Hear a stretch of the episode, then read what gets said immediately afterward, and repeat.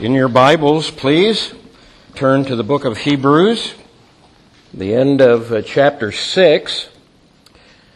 Uh, we're reading uh, verses 13 uh, through 20 in uh, Hebrews verse uh, chapter 6. And you'll notice that verse 12 speaks of the promises that the people of God inherit. And verse 13 picks up the uh, idea of uh, those promises. And this uh, section of uh, the book of Hebrews is kind of an interlude. And uh, at the end of this interlude, uh, the writer to the Hebrews is going back to the theme of Melchizedek as the great high priest of God and Jesus Christ as the great high priest of God. And so, and in verse 20, uh, you see uh, Melchizedek is uh, mentioned. Uh, so that, that little bridge uh, we have uh, in the text. Hebrews chapter 6, verses 13 through 20. Hear God's word. For when God made a promise to Abraham, since he had no one greater by whom to swear, he swore by himself, saying, Surely I will bless you and multiply you. And thus Abram, uh, having patiently waited, obtained the promise. For the people, for people swear by something greater than themselves, and in all their disputes, an oath is final for confirmation. So when God desired to show more convincingly to the heirs of the promise the unchangeable character of his purpose, he guaranteed it with an oath. So that by two unchangeable things, in which it is impossible for God to lie, we who have fled for refuge might have strong encouragement to hold fast to the hope set before us. We have this, and we could read it, we have this hope as a sure and steadfast anchor of the soul. A hope that enters into the inner place behind the curtain where Jesus has gone as a forerunner on our behalf, having become a high priest forever after the order of Melchizedek. Let's pray together. Father in heaven, thank you uh, for this your word. Uh, we pray now that you'd be pleased to bless it to us.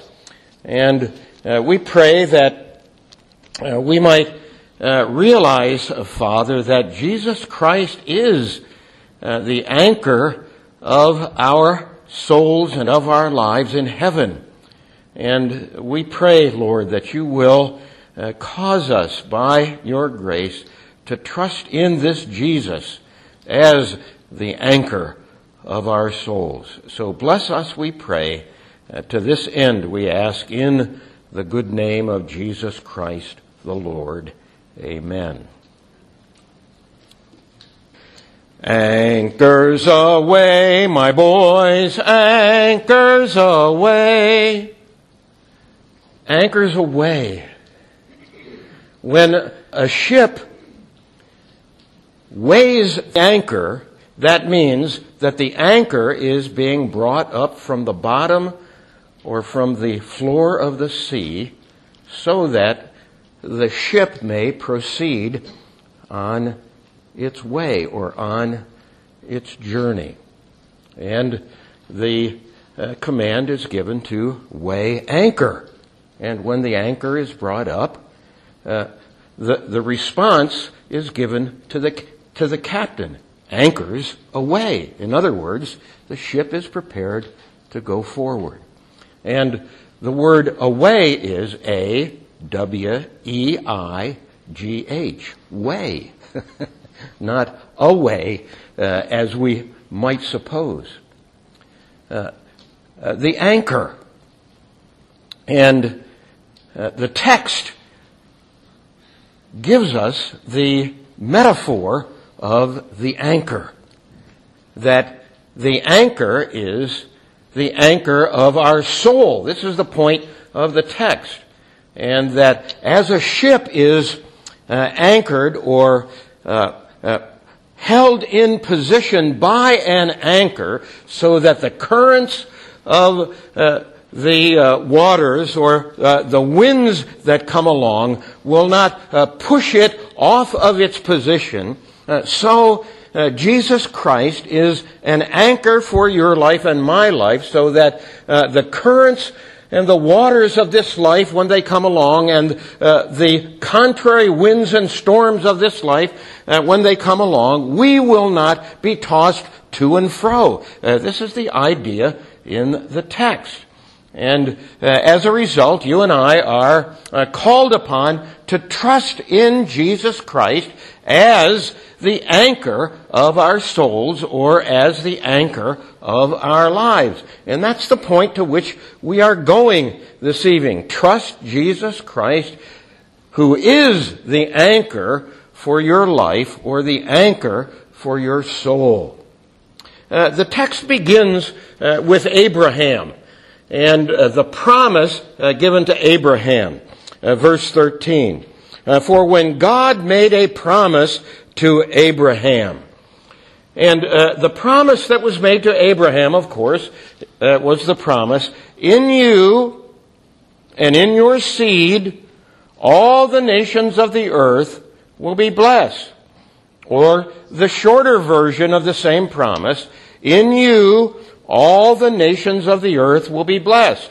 And as we just uh, sang in uh, Psalm 105, uh, that promise was given not only to Abraham, but it was transmitted uh, to Isaac. In you and in your seed, all the nations of the earth will be blessed. And it was also transmitted to Jacob. In you and in your seed, all the nations of the earth will be blessed. And uh, Paul tells us uh, clearly uh, that the seed about whom the promise speaks is uh, Jesus Christ. And uh, from this, uh, we take that uh, this promise uh, given to Abraham is the promise of the gospel. years ago, sitting in a, a, Sabbath school class in North Hills in Pittsburgh, the fellow who was teaching the class was reviewing some of these promises, and uh, he said, uh, It sure would be nice if the New Testament showed us clearly uh, uh, that these promises related to the gospel. And I said, well, the New Testament does tell us uh, that uh, these promises relate to the gospel. And in fact, the New Testament tells us that this promise is the gospel. Galatians chapter 3 and verse 8. Uh, so keep your finger there in Hebrews and uh, I'd like you to look at uh, uh Galatians 3 uh, 8. Uh, it's a significant text. Galatians chapter 3 and verse 8.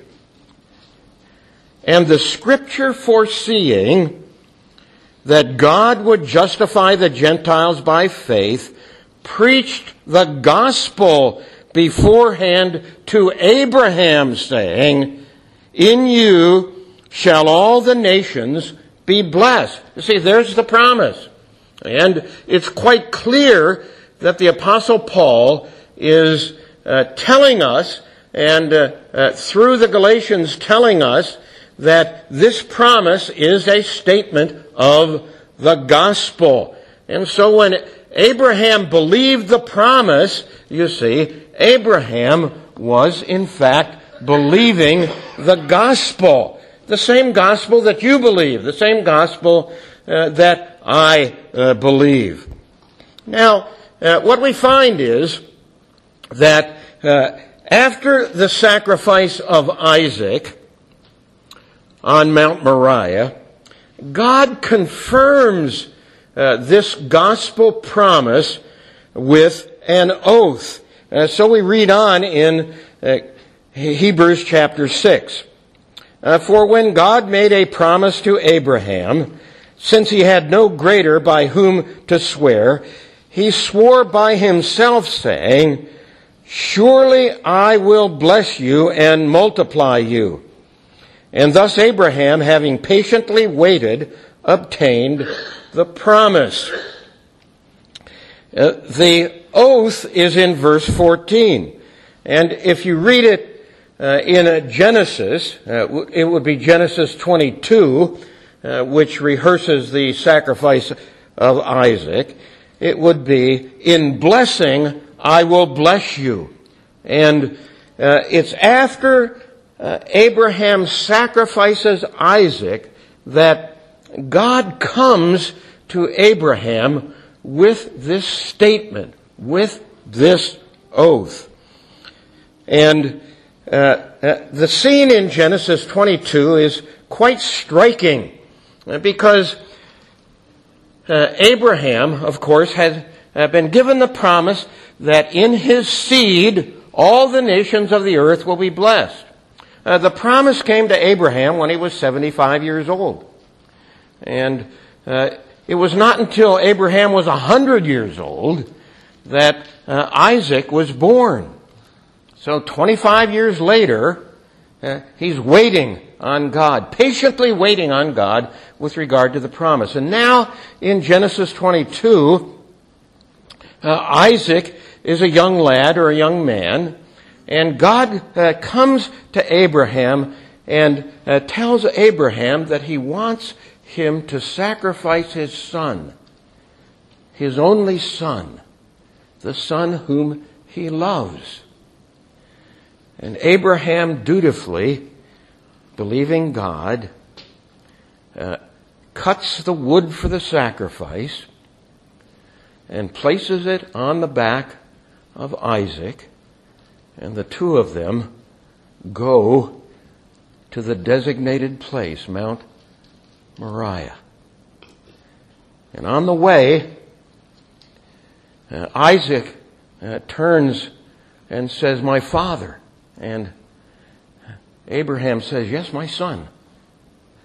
And Isaac says, uh, We have the wood for the sacrifices.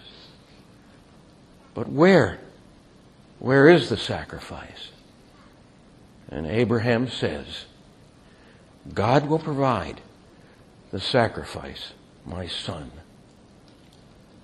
And so they go up to the mountain, and Abraham binds his son and places him on the altar. And he takes the knife,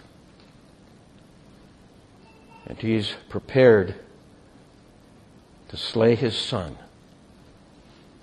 And an angel of the Lord stays his hand. And Abraham looks, and caught in a bush is a ram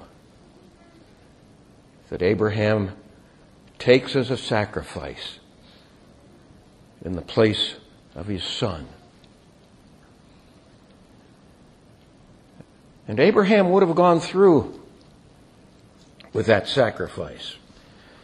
Abraham would have gone through with that sacrifice because Abraham believed in the resurrection of the dead. And Hebrews 11, Hebrews 11 and uh, verse 17 indicates this. By faith, Abraham, when he was tested, offered up Isaac, and he who had received the promise was in the act of offering up his son, of whom it was said, Through Isaac your offspring shall be named. He considered that God was able even to raise him from the dead, from which, figuratively speaking, he did receive him back. And so it was that Abraham trusted God to the point that if necessary, God would raise up his son Isaac from the dead in order to fulfill his promises. And so it says uh, in our text back in Hebrews chapter 6. Thus Abraham, having patiently waited, obtained the promise. Isaac there, a son through whom the promised seed would come. And Abraham believed God, and in principle, he did receive the promise of God. And it's amazing, is it not, that these words then in uh, Hebrews 6 14, surely I will bless you and multiply you, are an oath, an oath sworn by God after Abraham sacrificed his son Isaac. An oath which is added to the promise of God. And uh, you have to ponder this a little, uh, do you not? Because here the unchangeable God, who set forth an unchangeable promise, an unchangeable gospel promise, adds to that unchangeable gospel promise an oath. The God who cannot lie adds an oath to that unchangeable promise. In blessing, I will surely bless you, God says to Abraham. And so we read on uh, in the text with regard uh, to this matter of an oath, verses 16 and following. For people swear by something greater than themselves, and in all their disputes an oath is final for confirmation. So when God desired to show more convincingly to the heirs of the promise the unchangeable character of his purpose, he guaranteed it with an oath, so that by two unchangeable things in which it is impossible for God to lie. Uh, we do have to ponder this a little. Uh, we're all familiar with uh, the idea of uh, taking an oath. Uh, those of us who are married uh, took vows. Uh, and in the traditional wedding ceremony, there is vows that are said to God, and then there are vows that are exchanged between the parties who are getting married. as we have just come through this election season, we know that uh, elected officials uh, take certain vows. And uh, it, it's very striking to see uh, these vows being administered. And in this case, at the end of uh, the, the uh, vow that is taken, there's an oath appended. So help me God. So help me God. And it's important to take uh, these oaths and vows uh, seriously. And the writer to the Hebrews rightly uh, tells us that uh, for people, uh, verse 16, for people swear by something greater than themselves, and in all their disputes an oath is final for confirmation. So when God desired to show more convincingly to the heirs of the promise, the unchangeable character of his purpose, he guaranteed it with an oath. The gospel promise, friends, the unchangeable God, to that gospel promise, the unchangeable God added an oath as confirmation of that gospel. And he's saying, in essence, to you and to me, you can take it to the bank. This is sure. And why? Why?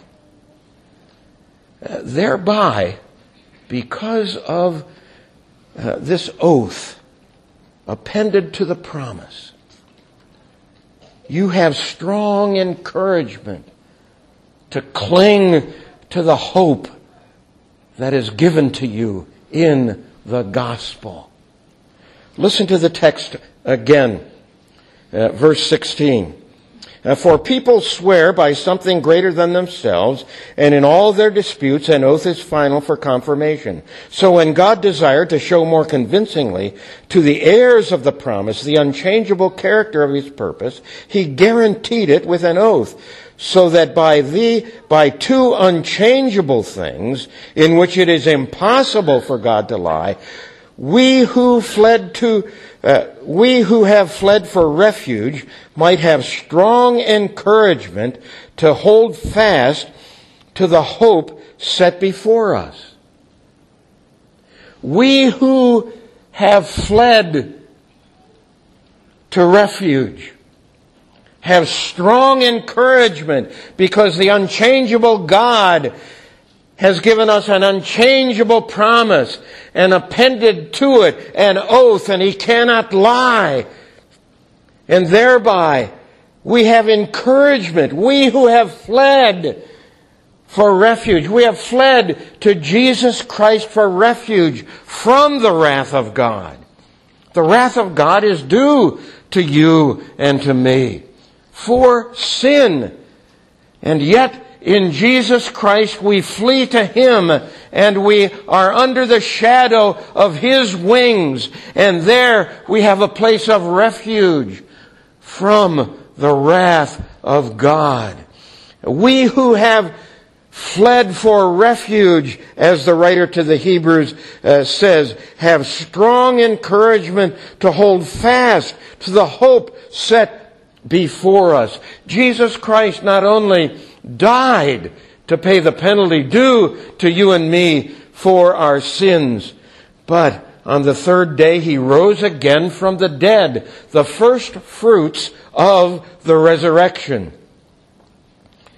And as he rose from the dead, this is your hope, the resurrection. It's not just that when you die, your soul is going to go to heaven and uh, be made perfect uh, before the living God. Uh, but your body, resting in the grave, awaits the resurrection. Uh, you don't have to go far in uh, our own city, uh, as it's true in every city. You don't have to go very far to drive past a cemetery. And there they are, all uh, those graves. And it's traditional that uh, the headstones of the graves uh, face east to the rising sun Antis- in anticipation of the Son of Righteousness coming again to raise the dead. This is the hope of the Christian, the bodily resurrection. And because the gospel promise is appended with an oath, you and I have double encouragement, uh, we could say, strong encouragement to hold fast to the hope of the resurrection, which is set before us. And this hope is an anchor for your soul. Verse 19. We have this hope. We have this hope as a sure and steadfast anchor of the soul. A hope that enters into the inner place behind the curtain. A sure and steadfast anchor. You are rooted and grounded by the grace of God in the foundation of Jesus Christ. And He has given you a hope not only in this life, but in the life to come. We have this as a sure and steadfast anchor of the soul, a hope that enters into the inner place behind the curtain. And of course, the references to the Old Testament tabernacle. And if you were able to enter into the tabernacle, uh, into the holy place of the tabernacle, on your left you would uh, see the candelabra glowing. And on the right, you would see the table of showbread. And before you would be the altar of incense. And morning and evening, the priest would enter into the holy place and trim the lights on the candelabra and burn incense on the altar of incense, uh, representing the prayers of himself and the people. And then once a year, the high priest would enter behind the second veil into the most holy place. There before the Ark of the Covenant. And on top of the Ark of the Covenant, the cover was called the mercy seat. And two angels extended over the mercy seat. And the high priest would put blood on the mercy seat to make atonement for himself and for the people. He would represent the people before God. And of course, all of this foreshadowed Jesus Christ, your great high priest, who didn't enter an earthly tabernacle, but he went into the true tabernacle in heaven, into the very presence of God. And there he represents you and me. And as the last verse in the text says, He is our forerunner, where Jesus has gone as a forerunner on our behalf, having become a high priest forever after the order of Melchizedek. It's not only that you have an anchor for your soul in heaven, in that inner sanctuary, in that holy place, where Jesus has gone, but he has gone as your forerunner. And uh, this means he has gone before you to prepare a place for you. Uh, you remember what Jesus says uh, in the Gospels. Uh, I have gone to prepare a place for you. And if I go and prepare a place for you, I will come again so that I may take you to myself, so that there you may be with me always. And uh, this is what Jesus Christ has done for you and for me. He has prepared a place in heaven for you. You have a reservation in heaven. And of course, when you call the hotel and make a reservation and you give them your name and it is a reservation that's made in your name, it wouldn't be a reservation otherwise. Uh, uh, they want uh, you to give them a credit card number uh, so that uh, the uh, reservation is guaranteed. Uh, well, there's no credit card number that's get, uh, given in this case. It's the blood of Jesus Christ and Jesus Christ Himself that guarantees your reservation in heaven. He is the anchor of your soul. This is what's so significant. And you see, in the end, you and I must trust Jesus Christ as the anchor of our souls.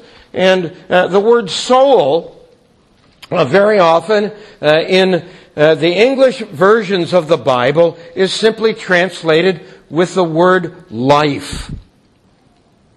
In other words, it's not just the uh, immaterial uh, part of your being that Jesus Christ anchors in heaven. It's your whole being, Jesus Christ anchors in heaven, body and soul. And at the resurrection, you will be changed and you will be made like him. And the reservation can never be canceled. This is part of the significance of it. You are bound to Jesus Christ. You are united to Him and you are anchored in heaven by Jesus Christ. In the 27th chapter of the book of Acts, uh, there's a record of a shipwreck. And uh, it's the Apostle Paul being taken uh, uh, to Rome. And uh, the ship in which he is taken through the Mediterranean encounters a great storm. And uh, during one night, uh, in the book of Acts, it's recorded that those on the ship throw out four anchors out the stern or the back of the ship. Four anchors. Uh, one is not good enough. And uh, the, the idea is to uh, stabilize the ship in uh, this great storm uh, that is taking place. And they throw out their anchors and they wish for morning. this is what the text tells us. And when uh, dawn comes, uh, they're able to perceive, uh, it looks in the distance uh, as though there's a bay and uh, there's a beach. And they, uh, the sailors think to themselves, we can make it, we can make it to the beach. And of course, part of the reason they wanted to throw out the anchors is they had already perceived that uh, they were entering more shallow water and they didn't want to wreck the ship on the rocks. Uh, but uh, when they saw the beach and the hope of the beach, they cut the anchors. And uh, they sought then to reach it to that beach. Uh, but they failed. And the ship crashed on the rocks and was broken up on the rocks. They cut the anchor and wrecked. They cut the anchor and wrecked. Friends, Jesus Christ is the anchor of your soul in heaven. And you are so connected to Him that that anchor will never be severed from you so that you suffer shipwreck in the storms of this life. And Jesus Christ will never sing to you, anchors aweigh, my boys, anchors aweigh, my gals, see ya. No. No. Never. And when, when the storms of life come, Those storms will not be avoided. They will come.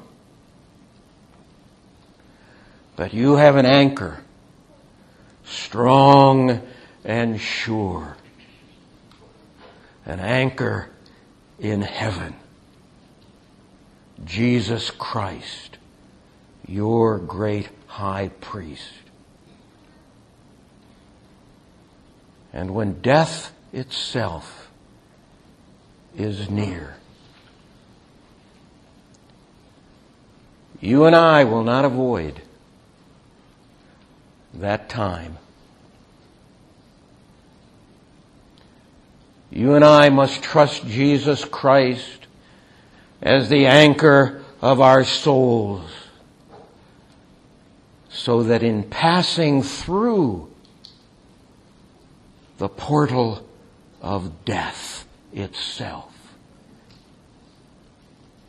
we will be victorious in the resurrection. This is your hope. And Jesus Christ is your anchor in heaven. Trust. Trust Jesus Christ, who is indeed the anchor of your soul. Let's pray. Father, it's good for us to be reminded of these things and to lean upon you and to lean upon your word. And we pray that your word will be so worked into our hearts that we indeed will have uh, this faith and trust in Jesus Christ. So work in us, Father. Uh, uh, whether uh, that faith is uh, weak and feeble, whether it's absent or whether it's a little stronger, work in our hearts that trust in Jesus Christ so that no matter the things that may come against us, we may simply rely upon Him and acknowledge Him as the one who anchors us in this world and in heaven surely and completely. Bless us to this end, we ask, in the good name of Jesus Christ. The Lord, we pray. Amen.